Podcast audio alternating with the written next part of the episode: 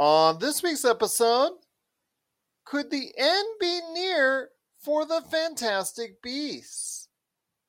Marvel dives headfirst into tabletop, and is Coachella music's biggest annual event?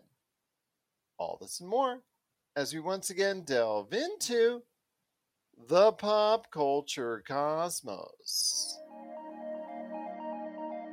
Welcome to the Pop Culture Cosmos. And we're back with another episode of the Pop Culture Cosmos. This is Gerald Glassman from Pop Culture Cosmos, Game Source, Inside Sports Fantasy Football, and the Lakers Fast Break. We truly appreciate everyone out there listening to all of our shows. And if you can, please give us a 5-star review wherever you get your podcasts. Plus, if you can like, share, subscribe, follow, or do anything that you can to support us right here at Pop Culture Cosmos, the Lakers Fast Break, Game Source, Inside Sports Fantasy Football, Humanican Media, and all the great things that we do at popculturecosmos.com, plus the fact that we are the #1 tabletop RPG streamer on Facebook. Plus, we cover the latest news and trends in pop culture each and every day right there at Pop Culture Cosmos on Facebook. And if you could support all of that, it is sincerely appreciated. But it wouldn't be a Pop Culture Cosmos without my good friend. He is our own guy that hangs out at Coachella when he gets the chance. He is the man behind so many great things at Humanican Media, including the old podcast you still got to check out with plenty of stuff that's available at Topic Octopus, plus his current show, The Super BS Gamescast, and his amazing book, Congratulations, You Suck, which you got to get today at Amazon and Barnes & Noble. It is my good friend. It is Josh Culture Cosmos. Are you doing anything on the mosh pit at Coachella? No, there's no actual like rock bands here playing, and most of it's just like dance music and rappers. So not a lot of moshing going on at Coachella this year, I don't imagine. Well, we're going to talk about Coachella on the back end of the show, and we're going to discuss whether it is now the major annual music event as it's come back strong. We'll talk about all the numbers, expected crowd attendance, and some of the artists, because you cannot name in the entire 60-minute show that we do all the artists, because there are just so many artists that are there. 3 different stages, all on YouTube, over 2 weekends. So the amazing Coachella will be talked about on the back end of the show.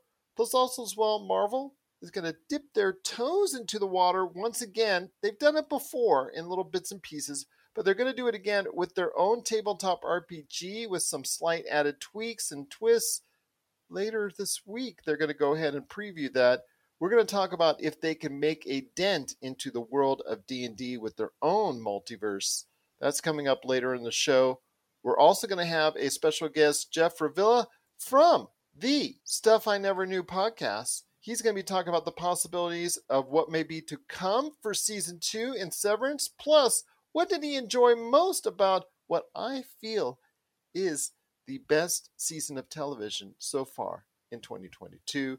That's also coming up in a bit. Plus, we will be talking some TV. Halo, Episode 4. Did it get any better for us? Tokyo Vice, Episodes 4 and 5. Plus, Open Range on Amazon Prime. Amazon has been pushing this hard. Not exactly Tomorrow War hard, but close to it. We'll talk about the possibilities of Open Range as a hit series for Josh Brolin. That's coming up in a bit as well. But first, my friend, it is the not-so-fantastic beasts. Because the Fantastic Beasts, The Secrets of Dumbledore, has debuted all over this weekend at theaters. Well, it's actually done a little bit more in other markets. It's been out a little bit longer, and it is not faring well. It's not faring well in the UK. It's not faring well in China, Japan. It's not faring well here in the United States, as it's getting its softest opening for a Harry Potter related movie ever at right around 40 to 42 million. for the entire weekend. Now, some of that can be laid blame to Easter because people are doing Easter-like things. We hope everybody had a great Easter weekend, but I also think it's a sign that the Fantastic Beasts and Harry Potter whole universe could be in some trouble. Maybe the movie's bad. I don't know. I'm having a hard time with this one because I can't tell if the movie, I haven't seen the movie yet, but I can't tell if the movie's bad or if the publicity around J.K. Rowling is what's sinking the ship. Because every time I've read a review on this, they kept saying, well, they did a lot of things, good, but J.K. Rowling comments. You know, that's like all I'm seeing from this. So I'm wondering if people are giving this movie, they're going into it wanting to give it a bad rating because of these things that they can't just like. Well, that's not good as a critic. You got to put that aside, whether you disagree with those comments, but you have to put that aside if you're supposed to be an impartial critic in order to give it a review. Now, right now on Metacritic, it is given a 47 overall rating, which means that there's a lot of bad ratings out there. And I don't think all of them are going to be based on those comments. There are critics out there that are going to give it an unbiased score and just say whether or not it's a bad movie or a good movie. Right. But right now, I don't think that's outweighing the ones that aren't. I read IGN stuff a lot. They gave it a 4 and they lead into the review with the J.K. Rowling comments. And like, I think that had she not said these things, I feel like we would be getting a whole different set of scores. Granted, I've not seen the movie yet, so it might just be bad, but I'm having because the second one was bad. You and I hated it. Yeah, the second one was bad, but see, I'm just like, I'm having a hard time because it's hard for me to say like, oh, this movie's good or bad because I haven't seen it yet. I need to see it with my own eyes before I'm like, oh yeah, is the movie's like trash or it just got beat up because of something the creative person behind it said. You know, I really want to like this movie. From what I understand, they handled the Dumbledore Grindelwald relationship in a way that feels organic and all that. And so like, I'm really curious to see how those pieces played together. They showed a lot of cool things in the trailers. I still love the world of Harry Potter, but this movie's giving me a hard time because I need to know for myself if it's good or bad because it's just had so many people going, well, J.K. Rowling said this, she said that, she said this, she said that. And I wonder, had she not made these comments, would their scores have been different? You know, we've talked about outlets getting money to lean one way or another, and I'm kind of having a hard time with this one, you know? I understand. It might be a little bit better as far as overall than what the critic's saying, especially with the Metacritic score right now. Maybe you can't totally trust what that is at this time, but needless to say that the declining returns is also a stamp from the viewers out there as far as that's concerned, because this will do poorer than any other Harry Potter related flick in the entire chain. And to me, that signals that there needs to be some type of change, or you're going to have to go ahead and back up the Brinks truck a lot sooner than you thought for Emma Watson, Daniel Radcliffe, because to me, as I stated on the Friday show, the only way you're really going to get this series back underway, so to speak, into a blockbuster type level is you're going to have to go ahead and bring the original three back in a Cursed Child movie edition of the series. So you're going to have to go ahead and do something like that before you're going to go ahead and get any type of interest generally from the audience out there at large. Well, let's talk about the narrative for a minute, right? I think if you look at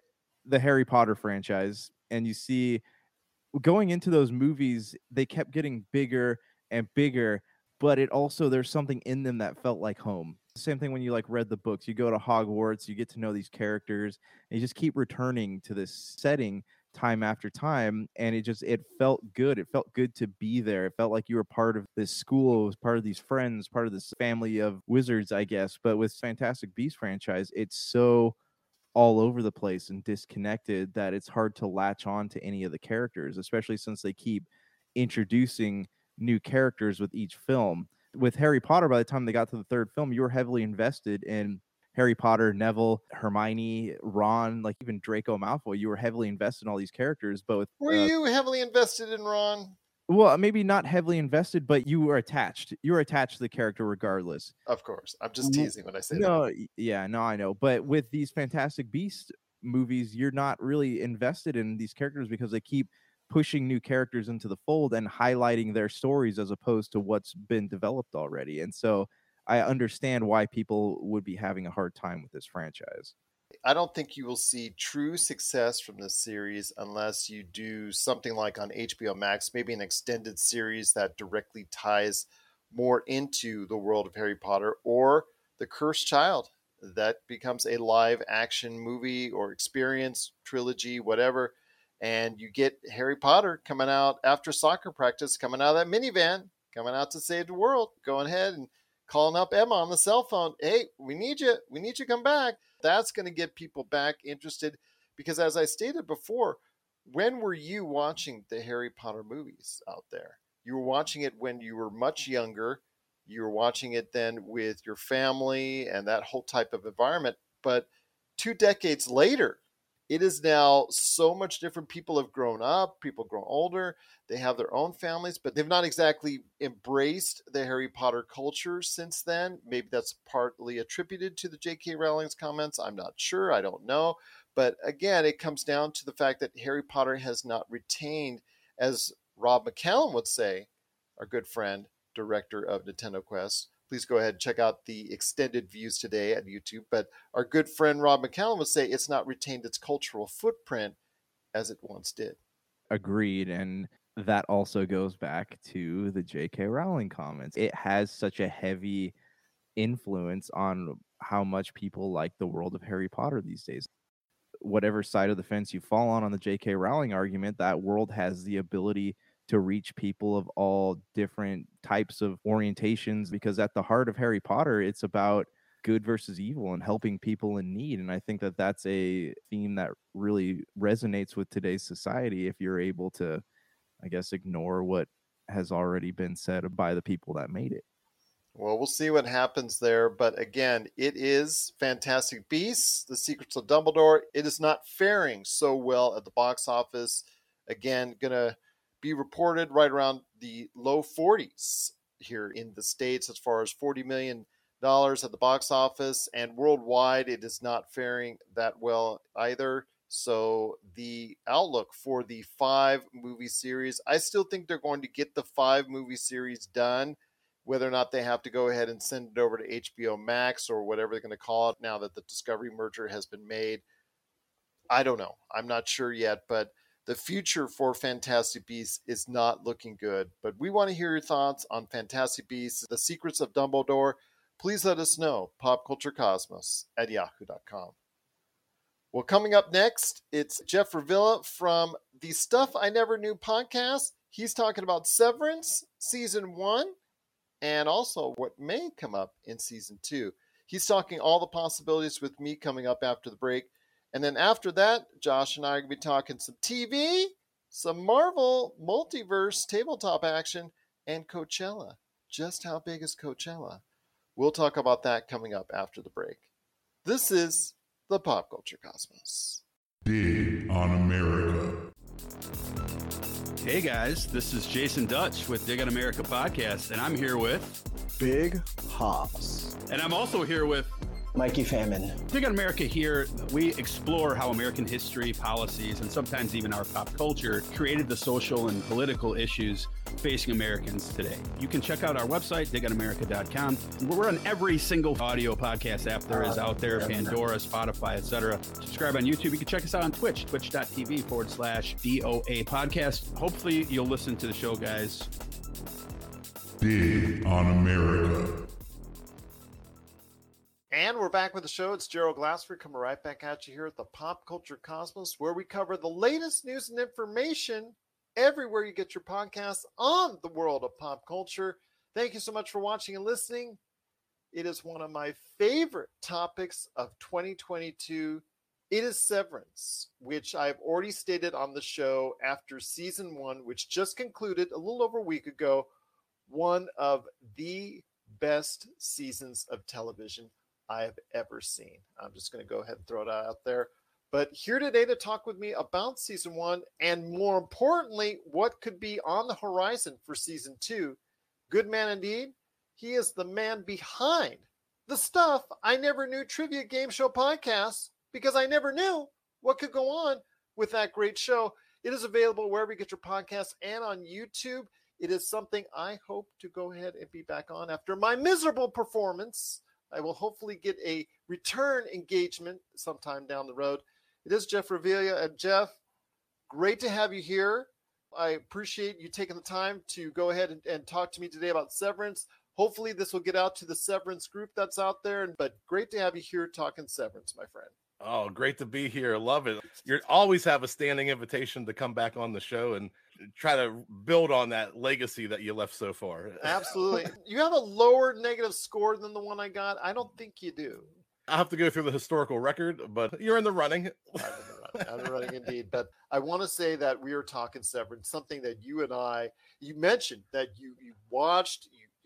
For me, it was something that there was a period of time after the Book of Boba Fett ended on Disney Plus where I was searching for other series and other things to get into. And thank goodness Disney Plus had that 6-week period of time where it actually just invited people to go ahead and check out other things. And Severance was something I saw was critically rated and got into it. What drew you into Severance? Because, again, it just draws you in with each and every episode. Yeah, I always love that dystopian, this why is the world like this kind of television show where you didn't know from the start. And I thought it was slow at first. I mean, they really took the time to build that environment, and that sucked me right in, right from the first few episodes. But they did take that time, and the first few episodes are a little bit slow just to build out that world. And once you're in that world, you have to figure out what's going on. It really got me sucked in as far as the quality of it, the concept, as far as this unique work-life balance where you can actually go ahead and have a chip put in your brain and actually forget or actually have your memories displaced for certain periods of time of the day. Once you first started catching wind of this, what was your thoughts on that as far as the actual concept of Severance itself? I didn't know who to relate to, the innies or the outies. Like, did I feel for the workers? Did I feel for the person that put the worker in the place? I really just didn't know what to take of it, who to root for. There's all these little things along the way that they're dropping these clues. And you don't know the first time you go through it. But looking back now, like I can picture there's going to be things like, oh, that was such a good little thing they added right there. Even Absolutely. Like the lines of dialogue hint about stuff, and you don't know what's coming, but you're hearing it and you're seeing it. And the minute points, the attention to detail within the concept of the series, you have to go ahead and pay attention to everything on every single episode, seemingly. The thing that caught me, too, was how much it parallels what is really happening to everybody in the world. You hear this great resignation where people are finding a better work-life balance. They're leaving their jobs so that they can do things that they love. And I think that's what the underlying connection is that, okay, if I could detach myself from this work that I don't love, I don't care about, and I could have a life and a work life, maybe I would do that. Like, why would I stay at my job and be unhappy if I could go find other opportunities somewhere else? And I think that's the underlying fabric in our society is, do we have to work 60 hours a week to be happy, or is there another way? And Severance kind of gives you a hint at another way. So I think that's what that initial resonation is with people, like, okay, there's something here that maybe I'm in my personal life, I'm feeling it, but I'm not acknowledging, but here's a subconscious way to deal with that. Let me ask you this before we go into possible spoilers for season 2, possible theories and things of that nature.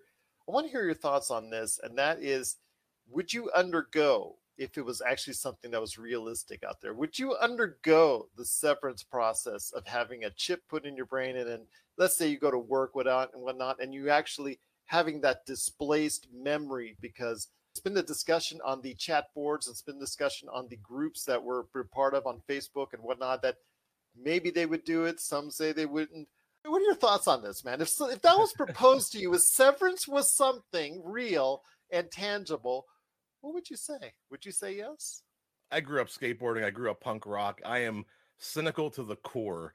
There is no way I would ever trust a corporation with implanting anything in my brain. They would never have my best interest at heart. Okay, fair enough indeed.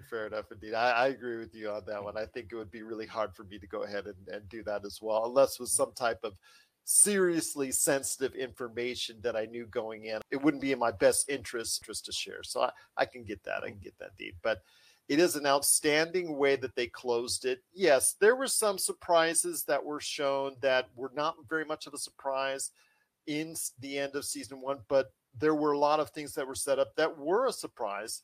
And I like the fact that that's the way they closed out the season, was with the reveal that Helly, which is one of the main characters on the show, that she is an Egan, who is the founding members and the owners of the actual Lumen Corporation. Because that's something that was speculated on since I think around episode 2, that people were speculating on that. That wasn't too much of a surprise, but everything therein after that, in that final episode, seemingly was a great surprise. Your thoughts on how that final episode closed out and what that might set up for season 2? Those last 10 minutes ramped up, and yes. Then they slam it on you like, you know, I don't know if you want me to say what the last line of the series is, but they... Oh, yeah, you can, because it's spoiler time. She's alive. He figures it all. He sees the picture. She's alive. Cut. I was like, what? That's how we're going to leave this? That was perfect. I thought that was absolutely perfect. The only thing I fault Apple on is that they had already announced that there was a season 2. I wish they had announced it right after she's alive. That would have been awesome, because we put everybody in suspense if there was going to be a season 2. So that was the only thing. But yes, you're right. Gemma, Mark Scout's wife in real life, who was thought to have passed away in a car accident, actually could be, and actually most likely is, from the series, Miss Casey in the series, so who's been sent down to the testing floor. So one of the things that's been speculated on is she's been sent down to the testing floor after getting fired from her job, maybe for reconditioning, for retesting, whatever, for new mind control, so to speak. Will they resolve Mark S once they all get back to, because you know it's going to probably come back to some semblance of the office floor with either all of them or almost all of the four that's there, the four heroes that we have from MDR, Mark, Dylan, Helly, and Irving. Some semblance of combination is going to be there. Do you think they'll be able to uncover, or do you think they'll be allowed to uncover the mysteries of what's going on with Miss Casey on the testing floor in season 2? Or do you think they're going to draw that out? I think they're going to draw it out for sure. I think that this world that we've been drawn into, you hear some hints in season 1 of, you know, this is a working batch now, or the program is successful, it's working now. So to me, that sounds almost like a Truman Show or a Groundhog Day type scenario, where we're repeating a series of events over and over again. And the fact that when something goes wrong, we have a reset button, or we have a way. I think there's going to be some sort of reset back to where we started, but they're not going to be able to remove everything. There's going to be little bits that will stay behind, because there are little things that they noted, like finding the notes behind the picture, and they're leaving clues for each other. So there's got to be something that stays behind, but yet like a full wipe, like a reset.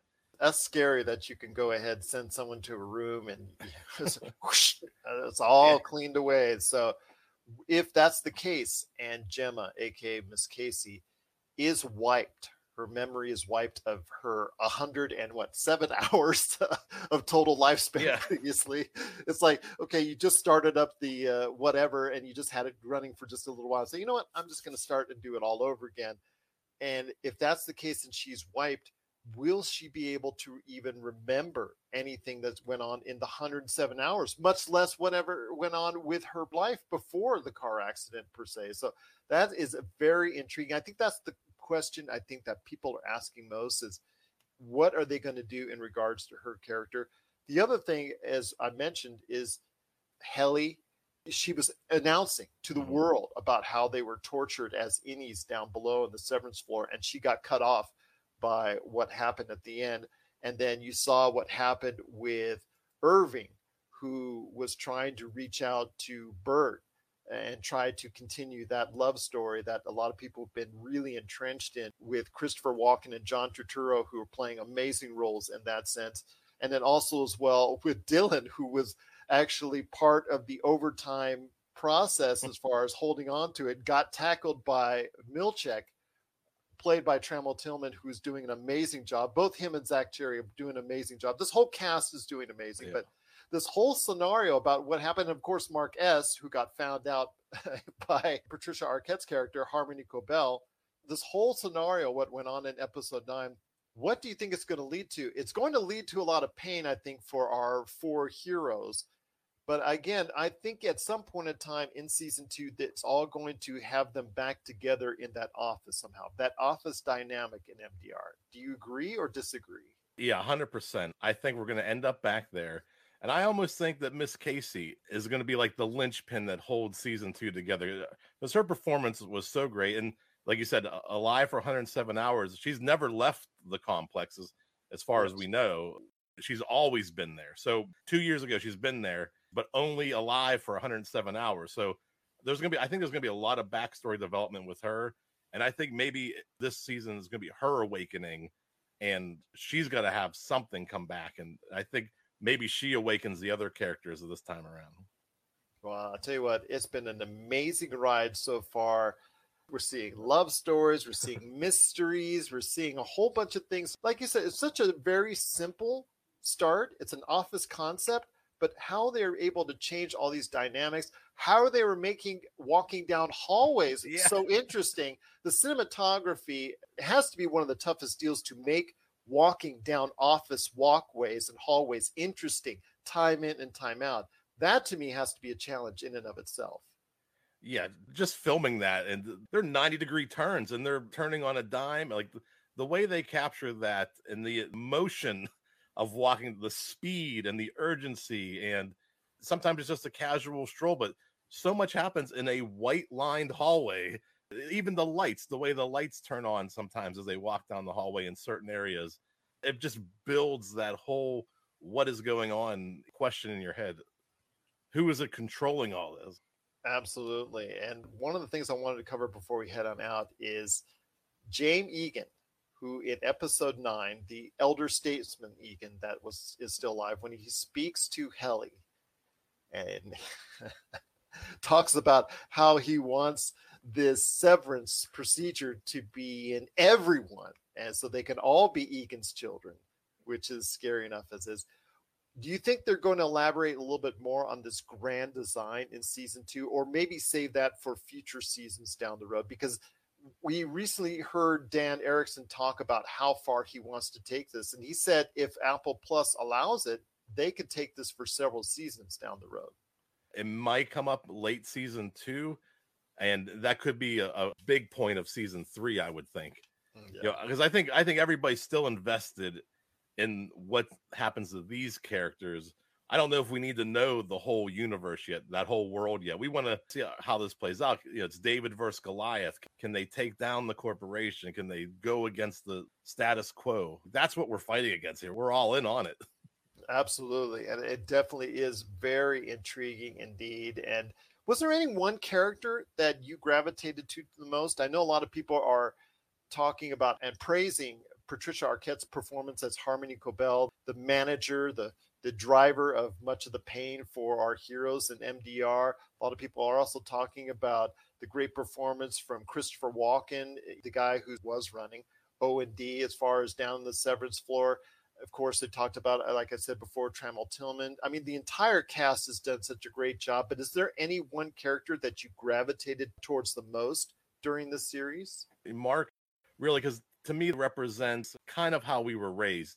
You follow the system. You go to high school, you get a college degree, you go get a job, you follow the system, and you'll be taken care of. And whether or not that's as necessary as we thought it was 20 years ago, I see that in my role now. I see that professionals out there, that they're following the rules and they're doing what's expected. And in exchange, they get that paycheck, or they get to keep the job. And I like that structured character because it gives a lot of room for them to grow out of that role or to figure it out. But I understand that situation. I understand going to work every day and being a company man and taking care of things and getting the job done. And they're grinding. Like, that's what they want to do. They're following the procedures, the operating procedures. And that relates to me, not in a positive way, I think, but I mean, those characters, I felt for them the most. You're listening to the Pop Culture Cosmos. Don't touch that dial. Wait, do people still use dials? And if you're ready to talk toys, I haven't stopped talking toys. Let's get to it. It's the Jay and Rob Toy Show, and we're back for season 2 for 10 more episodes of toy talk and goodness. And this time we talk Marvel figures, we talk DC figures, holy grails, play sets, what-if scenarios, and so much more. But we're not alone. We've brought a few friends with us this time. All that and, of course, our action figure spotlight. So check out the Jay and Rob Toy Show Season 2, exclusively on Jinx Esports TV Canada.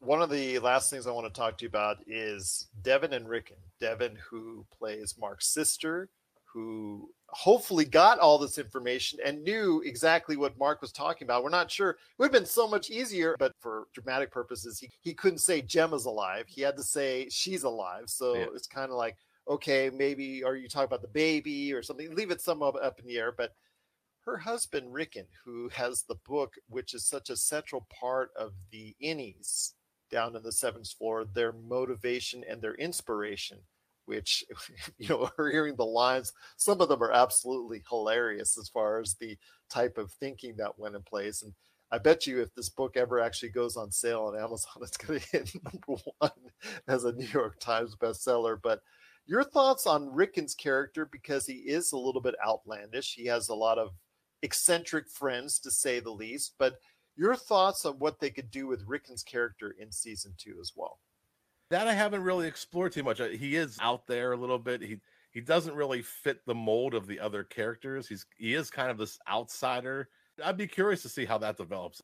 Yeah, absolutely. I would be curious to see how that develops too, because he is one of the more eccentric characters in a cast filled with eccentric characters. It's something that I believe will be very interesting to see. We haven't even talked about the baby goats. How do the baby goats fit into all this equation for Season 2? It's so wild. It's so crazy. I'm assuming they're going to go ahead and at least touch on this baby goats, because that's, I think, one of the major points that wasn't really touched upon in that final episode or in the series, that they just introduced it to you and didn't really go much into it. So obviously they have bigger plans for it, because so far they've been able to dot almost all the I's and cross almost all the T's as far as the series is concerned. But what do you think the baby goats are all about? I kept thinking that cloning. These are clones. These are corporate-made goats. I didn't know. I don't have a great answer for the goats. Even like the way they introduced the other departments too. Like, you know, there's more departments that we're going to find. The map had more departments, more locations. So even what else is in this whole complex? Absolutely. Optics and design, we saw them, but what do they actually do there? They've got those printers printing out different things, from cards to like weapons to shovels or no, watering cans actually. So it's really interesting to see what kind of weirdness goes on at Lumen, and I know that you and I will be very focused on what goes on in Season 2, and I'd love to continue these chats when Season 2 comes around. So if you're ever available when Season 2 comes around, please, I would like to go ahead and continue that. Maybe we can do a week-by-week episode or schedule something like that for 10, 15 minutes to go ahead and talk about, because I'd love to go ahead and keep on talking Severance, because for me, it's been a great experience, and it sounds like it's been for you as well. Yeah, just Apple TV in general, to give them a shout-out for the subscription fee for the quality of content that they're producing. This is top of the line for sure. And they've been hitting it out of the park with all kinds of series. And if you're not on Apple TV, subscribe. And this is a plug for Apple TV. Get it and watch Severance first, and then go back. Compared to what, you know, you're getting on Netflix recently and Hulu recently, you're not getting an avalanche of content. You're getting this unbelievable amount of quality content. And Severance is one of the best I've seen. Absolutely, for me as well. And kudos to Ben Stiller for being executive producer and director of several episodes. And of course, the mind of Dan Erickson for creating this. But yes, once again, it's Severance. Season 1 is in the books. Love to hear your thoughts. popculturecosmos@yahoo.com, or comment below in the comments. We'd love to hear your thoughts and theories for Season 2 coming up, but your thoughts on Season 1 as well. Jeff, it's been great having you on. Again, I'd love to go ahead and continue these chats as far as Severance is concerned. We don't know when it's going to come out. They've already started the writing process, but I can't wait for a Season 2. Yeah, I'm excited. So excited. Absolutely, indeed. But one last plug for your show. Please go ahead and check out the Stuff I Never Knew trivia game show podcast. But I've said so much about it. You got to tell everybody out there why they need to check out your awesome program. Over 100 episodes, been running since 2015. It's 3 rounds of trivia with 3 players from around the world. They call in and they battle it out. We do fun little silly games in the first round, like Is this a real or fake Doritos flavor? Who said this quote? And it might be a Dr. Strange or Dr. Emmett Brown. You got to tell me who said it. We do hot seats and everybody brings their own buzzer. So every episode, you'll hear some crazy buzzers that people find around their house. 100 episodes, 2 shows per month are now on television on the Armstrong Neighborhood Channel here in Pittsburgh. You can find those on YouTube, but they're airing like 3 times a day, which is crazy to me. So 2 episodes go to TV and 2 episodes go to the podcast, but you'll get the audio for all 4. It's the Stuff I Never Knew Trivia Game Show podcast. Everywhere you listen to podcasts, check it out and let me know what you think. It is Jeff Revilla. Again, check out the Stuff I Never Knew Trivia Game Show podcast. It is amazing. I am looking for a return match. I'm just telling you right now. So if you ever get the chance, you want to go ahead and hit me up. I'd be honored to come back on the show. It's just an amazing show. I've actually caught quite a few over the past week since we've had our conversation about you coming back on the show. So I truly appreciate it and looking forward to your continued success and looking forward to talking Severance with you when season 2 comes around. Absolutely. I am there. You tell me when and I'll be there. I'll go episode by episode with you. Absolutely. We'd love to do that. We'll throw this on the chat. We'll throw this on the groups. Hopefully we'll get some good responses back, but that's up to right now, Dan Erickson and Ben Stiller. So we're all waiting on pins and needles, but yes, definitely going to go ahead and check out season 2 of Severance, but Jeff, it's been amazing having you here and amazing having you a part of the Pop Culture Cosmos. You're listening to the Pop Culture Cosmos. And we're back with the Pop Culture Cosmos. It's Gerald Glassford along with my good friend, Mr. Josh Culture Cosmos, Josh Peterson. Do want to thank Jeff Revilla from the Stuff I Never Knew podcast. He was talking about seasons 1 and hopefully what's coming up in season 2 of Severance, one of my favorite shows that's out there. But before we head out, my friend, I want to go ahead and talk some TV and Marvel and Coachella.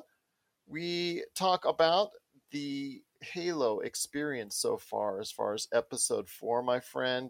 We're up to it now. Are you braving through it? Are you struggling through it? Is it still a challenge? Because for me, in episode 4, and we are going to go into spoilers, so I just do want to mention as well that with episode 4, you're seeing an evolution of change as far as from one of the Spartans, the head Spartan, that is not John 117, one of the other Spartans. She's going through kind of like a transformation, a self-reflective thing that's maybe straying her a little bit away from her duties, which is kind of weird turn for there. But John's trek to his original home planet, he's seeing again some past visions, and he's not even touching the artifact now, so he's seeing these past visions, including the famed coin toss test that Dr. Halsey originally did with a young John way back when, but also the fact that they have located a second Covenant artifact which he had drawn up many years ago. So your thoughts on where we're going with Halo episode 4? You still have the insurrectionists with a resistance, fighting other insurrectionists who were sympathetic to the UNSC. This episode, the Covenant took a rest because they really didn't touch on them very much. I don't know. This series is just all over the place, and it's not telling good stories in either one of them. Yeah, there's a lot of threads being unwound right now that are just not interesting. I still am going back to the thing with like Saren, I think his name is, and Quan, like, I'm just not interested in their stories. I mean, that's not to say they're bad actors, but I'm not interested in that arc.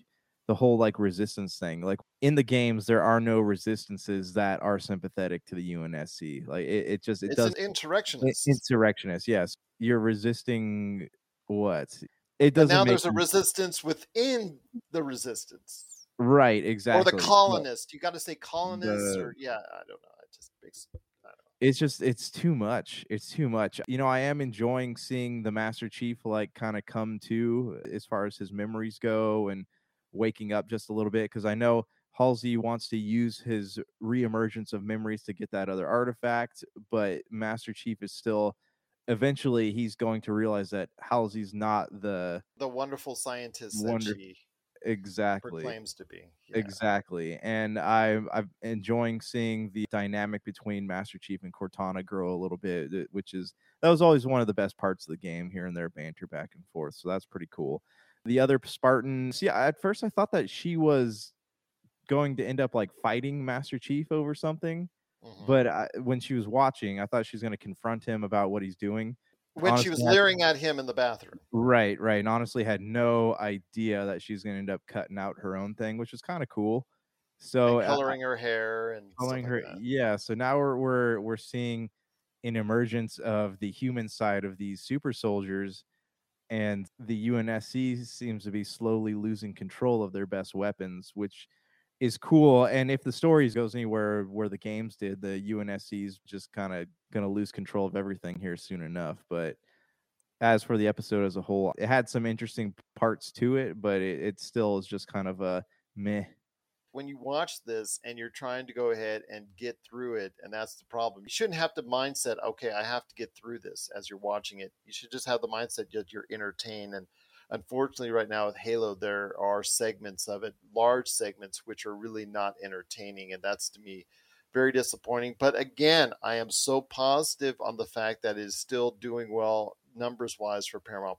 So please, don't mistake my pessimism on the series as far as the quality to any pessimism about the series being on the air, because I am so thankful that the series is on the air simply again, and I will stress that, because it will allow more video game properties to reach an entertainment platform. So that I am thankful for, and I am thankful for Halo being on the air, and that's why I'm sticking through it all the way through.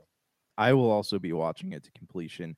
I'm holding out hope that it's going to get better and there's going to be some things that will kind of turn the ship around, so to speak, but I'm not holding my breath right now. What are your thoughts on episode 4 and the series for Halo? Has it gone in a better direction for you, or are you still just as confused as we are and disappointed as we are in the series overall? Please let us know. PopCultureCosmos@yahoo.com. I'm also checking out Tokyo Vice, episode 4 and 5. I want to mention that Ansel Elgort is not a detriment to the series. He's actually okay going through the series. I know there's been a lot of criticism of him in this series, which I think is a little bit unfair, because I think he's been solid as the young reporter that's trying to uncover some mysteries going on with the Tokyo underworld and the Yakuza. When it stays on that story, as far as behind the scenes of the newspaper or behind the scenes of the underworld, you see the inner fighting between them, the possible chaos that did commence in episode 5.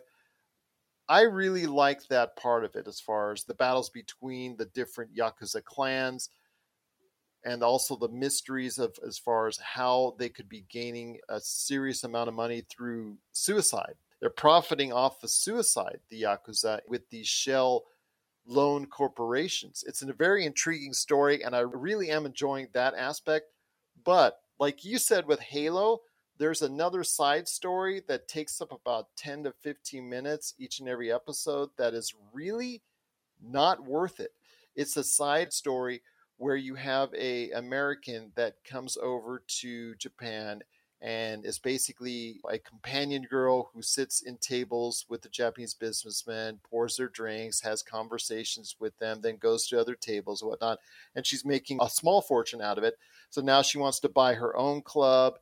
And now you're seeing that. It's loosely tied into Yakuza because one of her boyfriends is a Yakuza. And then also she knows Ansel Elgort's character. That to me is a waste of time. And it takes away from the investigation of these shell corporations and how it ties into the Yakuza and the inner battles between the Yakuza clans, and also behind police investigation of it and the newspaper investigation. Those are the intriguing parts of this show. Do you think that they're going to end up using her for like a information, or there's going to be like a future romance between her and Ansel Elgort's character? There might, because they've been conversating, but she's actually having a little thing with one of the Yakuza right now, who also knows Ansel Elgort's character very well, as far as on a friendship basis. They're kind of like friends. They're kind of like they know each other. They've communicated with each other as far as some information back and forth. So they do work with each other a little bit, but that dynamic is just not working for me. It's just like it's taking away, like you said, it takes away from whatever positives that you have, because there's some really good positives on Tokyo Vice. It's like a distraction, and that to me is disappointing. So I'd like to see that kind of like phased out and the focus on the investigation commence and continue, or the battles in the underworld between the Yakuza clans, because that's the most interesting parts of this program. Yeah, definitely something I still would like to check out, when I get some free time to do that. From what you've described, though, it does sound really cool. It kind of reminds me of like a 90s crime show. It's based off the years 1999 to 2001. That's when the years are set for this television series. So that leads me to a question I've been wanting to ask you. Looking at shows like this, it sounds like it's created a pretty interesting world. We have a lot of sci-fi shows that are taking us to the future, but shows in modern times don't seem to fare very well or last very long. So do you think we're going to see like a resurgence of shows that take place in the 90s or in the 80s? Because that seems to be like those decades, those eras seem to be things that people really have romanticize and they have nostalgia for. So yeah. It just makes me wonder, do you think we're going to see a new wave of shows and sitcoms and dramas and all kinds of things that take place in years gone by, as opposed, because look at the world today. It's like, it's not that great, like there's not a lot to highlight in the world that could be used to like laugh at, because it's kind of reminisce. It's that like, isn't dark, like you said. It's cold and it's lonely and it makes me want to put a blanket on and hide in a corner. But you go back to like the 90s and I'm like, oh yeah, it's like I grew up there, that's awesome. You often reminisce on the 90s. The 90s were okay to me. The 80s, again, I reminisce on that a little bit more. So yeah, you and I both, we see a lot of nostalgia heading towards the 80s and 90s. We don't see it much as far as the early 2000s. I think that there are some things there in place that maybe prevent us from enjoying that decade, that first decade of this century. Maybe you will get fonder memories and some ways to reminisce about that decade a little bit later on down the line. But the 80s and 90s seem to be a very nostalgic time for us. So yeah, I think right now you're going to continue to see shows that are based in the 80s and 90s, simply because of the fact that we have a lot of fond memories of those two decades. There's a lot that can be taken away from those eras and turned into something great for modern viewing. And you don't see a lot of modern shows being as successful as shows that take place in days gone by. But Tokyo Vice has been overall a good watch. Again, some distractions aside, it's been an overall good watch. And I do recommend it. So if you get a chance and you're on HBO Max or whatever they're going to call it, as far as after now that the merger is taking place between HBO Max and Discovery, that they're going to go ahead and merge together and have all their shows together, whatever they're going to call it. But right now it's called HBO Max. So if you get a chance, please check out Tokyo Vice. The first 5 episodes are now available on HBO Max. So if you're interested, please let us know your thoughts on Tokyo Vice. Pop Culture Cosmos at yahoo.com. Also as well, wanted to mention Open Range with Josh Brolin. I haven't had a chance to see it yet. I know my wife has started catching episodes. It's the latest series from Amazon Prime featuring Josh Brolin in a show that has a little bit of Yellowstone influence, to say the least, because it's about the battling ranches and some battling factions there, like we talked about with the Yakuza. Same things going on there. But also as well with the struggling family, they come across a supernatural location, which has taken the series into quite a different turn than your average Yellowstone type copycat type deal. So they've thrown that in the mix a little bit. Your thoughts on this with Open Range? I know you haven't had a chance to see it yet, but I know you've seen the advertising. It's something Amazon is clearly behind, just like they were Reacher. Could it find the same success? Because Reacher was a big hit for them. I think Open Range could be a nice successor as well. Yeah, it's definitely created a sense of mystery for me. I see little trailers for it, and I see the photos. I see the big banners they have when I open up Prime Video on the Xbox, and I'm fascinated. For me, it's the issue is just finding time to watch new things. The premise is definitely something that intrigues me. We don't have a lot of Western sci-fi type things. Josh Brolin, brilliant actor. I just got to say, I love everything that guy is in. I haven't watched a movie from him that I walked out saying, oh, this is bad. He takes things in a direction that, I don't know, there's just something about his acting that, feels magical to me, and it feels gritty to me as well. So that being said, this is definitely something I would not mind watching at some point. Is it going to move up to the top of your list anytime soon? What are you feeling? We'll see what happens after Tokyo Vice and Halo. I know that there's going to be a little bit of a void there, so we'll see what happens before I hit up Kenobi. So we'll see what happens there. All right. But your thoughts out there on Open Range on Amazon Prime. Is it getting your Western sci-fi fix in order? Please let us know. PopCultureCosmos@yahoo.com. If you're in the Las Vegas and Henderson areas and are looking to buy, sell, or trade the best in classic or current video games and pop culture collectibles, there's no better place to go than Retro City Games. From Xbox to PlayStation, Nintendo to Atari, the great crew at Retro City Games provides the best place to go for all your gaming options. Stop by their two awesome locations in Henderson and also the Las Vegas Strip, or follow Retro City Games on Facebook and Instagram for all the latest deals and new items. Without a doubt, there's no better place to go for your gaming needs than your friends at Retro City Games. Well, before we head on out, and before we talk Coachella, just wanted to let everybody know that this week, Marvel is previewing a tabletop multiverse.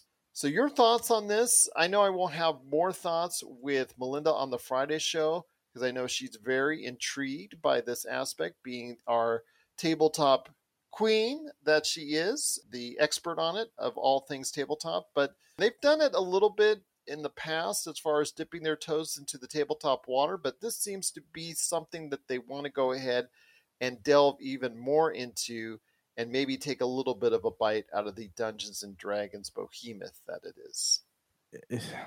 This is not my area of expertise. I like Dungeons and Dragons, but I think Marvel's already big enough. You know, like it's bad enough that they have like broken into the podcast market. Now they're doing the role-playing games, and there's just some things that I feel like they don't need to have their hands in. But then again, they're like one of the biggest pop culture companies out there. Just I'd want to read about it. I want to see people play. I want to see it in action before I really have some thoughts on it. But when I'm doing Dungeons and Dragons, it's a fantasy world that's interesting to me. I don't see myself wanting to be like Iron Man or something. Yes, you can go ahead and I'm sure play as Captain America, Iron Man, the Hulk, what have you. Maybe they'll allow you to go ahead and create your own character in this universe that will go ahead and be able to explore. But yeah, the possibilities are out there in Marvel's Multiverse tabletop RPG that they're going to introduce. And again, I will elaborate more on it on the Friday show with Melinda, so please stay tuned for that. But if you have thoughts on the upcoming preview for Marvel's Multiverse, please let us know. PopCultureCosmos@yahoo.com. Well, my friend, it's been a great episode, but before we head on out, Coachella.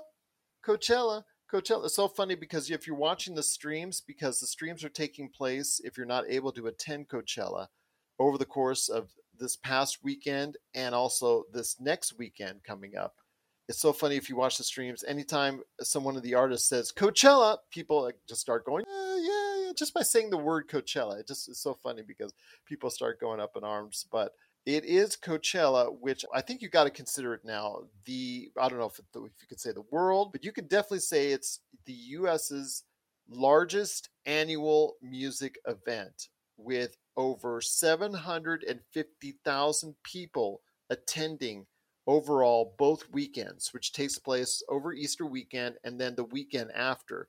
There's still one weekend yet to come, Friday, Saturday, Sunday. And these concerts are just amazing. 3 different stages, dozens and dozens and dozens of artists are there at Coachella both weekends. And some of the big names, Harry Styles, and they have Billie Eilish on the Saturday shows, Megan Thee Stallion, 21 Savage, Danny Elfman. Then you've got on Sunday, you've got the Swedish House Mafia, plus The Weeknd, Doja Cat. Oh my gosh, you had Arcade Punks taking the stage on Friday, which got a lot of news coverage. I mean, there's a whole bunch of acts there. We're talking over 50 acts I'm just seeing right here on the Coachella marquee for all 3 days. I'm seeing at least 50. Looks like a lot more. So your thoughts on Coachella. Again, 750,000 people are expected to attend this event overall. We have here in Vegas the EDC, the Electronic Daisy Carnival, that comes up next month. it'll get a good 300, 400,000 people. We also have Life is Beautiful here later on in the year. That gets about maybe 100, 200,000 people as well. Your thoughts on this?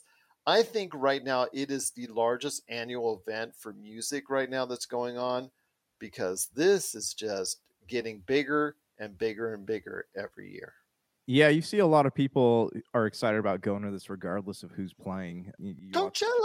Coachella. Yeah, people make jokes about this in like shows and stuff when they're trying to create characters that are kind of vapid, I guess. But it is definitely a big music festival. It's one of the oldest music festivals in the United States, and it has an appeal for people to go to this thing year after year, despite who's on the bill. It's funny, I just pulled up a Coachella lineup from 1999, and you look at how different the styles of music have become. So you have the headliners are Beck, the Chemical Brothers, Morrissey, you have Rage Against the Machine, Tool. And then you go to this new lineup, you have like Harry Styles, Lil Baby, Billie Eilish, Swedish House Mafia on the weekend.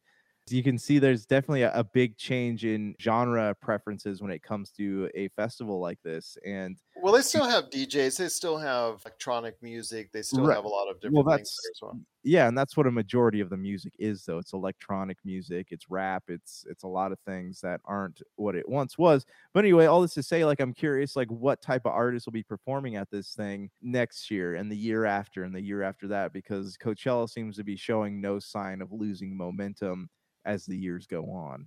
No, it's only growing by leaps and bounds, and it is amazing to see the number of artists. I mean, if you go to Coachella.com and you just bring up the poster, it's right there for you. Again, I'm counting well over 50. In fact, we could be seeing close to 100 artists that are there for the entire weekend. It's just amazing. I'd probably say it's closer to 100. So close to 100 acts are there this past weekend and next weekend.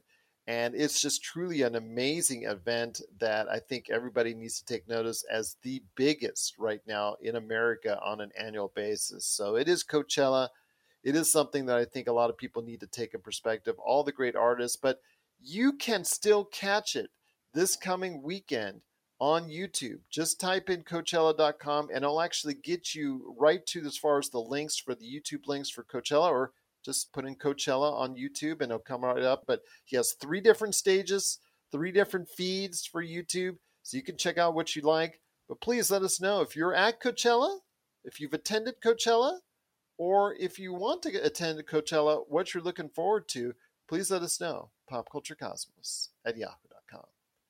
Well, my friend, it's been a great episode. Cannot thank you enough, as always, for stopping by as you do as my fellow host in this world of pop culture. But any last thoughts before we head on out? Yeah, I've been really interested in some of the comments being made by Discovery as they are purchasing Warner Brothers. They've been talking a lot about the DCEU and how they feel characters like Superman have been underutilized, and they're planning on revitalizing that whole thing. I'm interested because I agree with them. The DC movie slate has gone off in so many different directions that nobody really has a grand vision anymore. They're just trying to capture fads and phases and seeing what sticks. You know, obviously, like, Joker was good, but then you look at the Birds of Prey, Harley Quinn focused movie, and that one was bad. So there's a lot that they've tried that has not been successful. So I'm curious to see, like, what this company's buyout and what their acquisition of the DC properties are going to do for the films moving forward. We'll see what happens. I know it's going to do a lot to your bill if you've got HBO Max, that's for sure, once the merger finally happens on screen, so to speak, after all the stuff gets merged together, because the paperwork's done. They're now one big happy family behind the scenes. They just got to go ahead and put it out there on a medium and then go ahead and let you know how much it's going to cost. So we'll see what happens there, but I would like an expansion of the DCEU. I would like some order to the DCEU. We always talk about, like I did on the Friday show when we discussed this with Melinda and I, about how the whiteboard's a little messy right now at DCEU, and hopefully this merger can clean it up a bit so it can get into one straight direction. Yeah, and maybe this will open up an invitation to Zack Snyder to come and finish his second Justice League movie. Maybe indeed, but we'll see what happens with the DCU now that the Warner Discovery merger is done. If you have any thoughts, popculturecosmos@yahoo.com on this, but yeah, definitely looking forward to seeing what takes place in the future for the DCEU. DCEU. So for Josh Peterson, this is Gerald Glassman. It's another beautiful day in paradise right here in the Pop Culture Cosmos. We thank you for listening. And here's hoping you have yourself a great day.